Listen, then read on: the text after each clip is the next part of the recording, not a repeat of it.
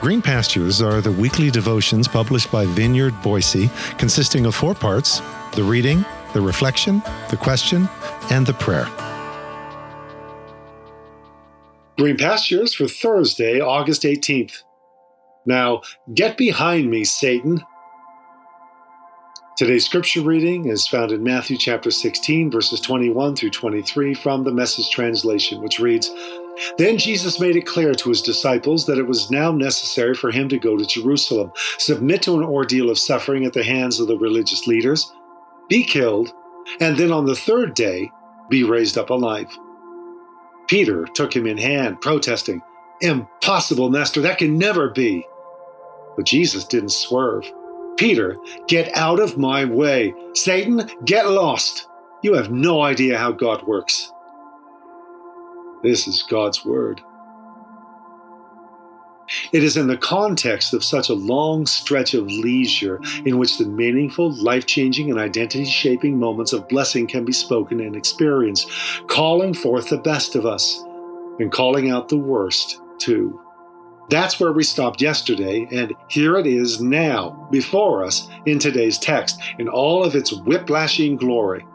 The sublime heights of blessing, a blessing on you, Simon Bar Jonah. You've heard this from God and not from men. I'm going to build this church upon you, etc., etc. And the crushing depths of, well, not cursing really, but definitely of the hard word. Blessed are you, Simon, son of John. Now get behind me, Satan. I think get behind me, Satan, because you're obsessed with how people think rather than how God sees, definitely qualifies as a hard word.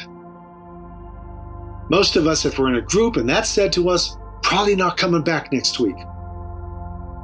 Both the blessing and the hard word will be found in any school of personhood worth its salt.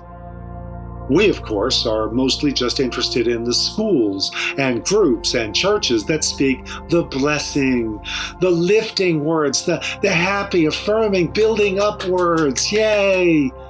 But the hard words? The ones that prick and disturb and call out and confront?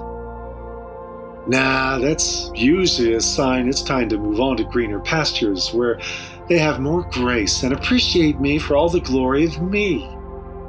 And of course, some such words are well timed and needed words of correction, while others may just be short tempered and ill advised words hastily spoken in anger or irritation, because these are all people, after all, in our schools of personhood.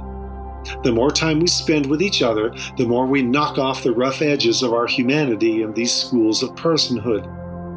Jesus meant the best for Peter in his rebuke, of this we're sure. This is not always necessarily true with us. Sometimes we're just downright mean, which is why all such schools are ultimately fueled by the aggressive forgiveness called grace. But let's just stick with a word in season that needs to be hard and pointed. Without such, there is no school of personhood, only a shallow glee club. Let's see how inventive we can be in encouraging love and helping out, not avoiding worshiping together as some do, but spurring each other on, especially as we see the big day approaching.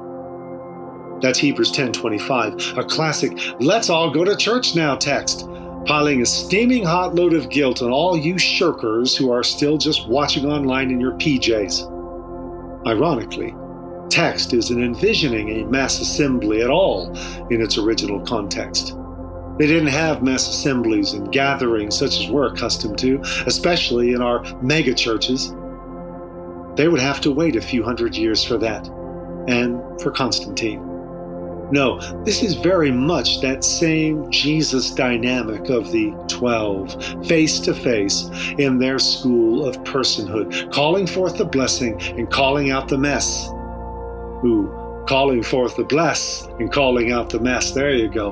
Literally spurring or poking each other with a sharp stick. That's what the word means. It's to point with a sharp stick, to, just to just keep sticking you. A healthy school of personhood should hurt, not abusively, but like a good workout in the gym in all the right ways that will leave you stronger even as you limp or drag yourself away, rather than sucking the life right out of you. As many as I love, I rebuke and chasten, says Jesus to the seven churches of Asia in Revelation. Healthy personhood demands it. Healthy schools of personhood deliver. Now, take in this injunction of Paul as our second reading today. Get along among yourselves, each of you doing your part. Our counsel is that you warn the freeloaders to get a move on, gently encourage the stragglers, reach out for the exhausted, pulling them to their feet. Be patient with each person, attentive to individual needs. And be careful that when you get on each other's nerves, you don't snap at each other Look for the best in each other and always do your best to bring it out. That's 1 Thessalonians 5 13 through 15 if you want the scripture address. Marinate in it for just a bit. Then pause for a moment of personal reflection and prayer. When's the last time you were hit with a hard word that pierced your soul just like you so needed to hear at that moment. How good are you at delivering such words? How well do you receive them?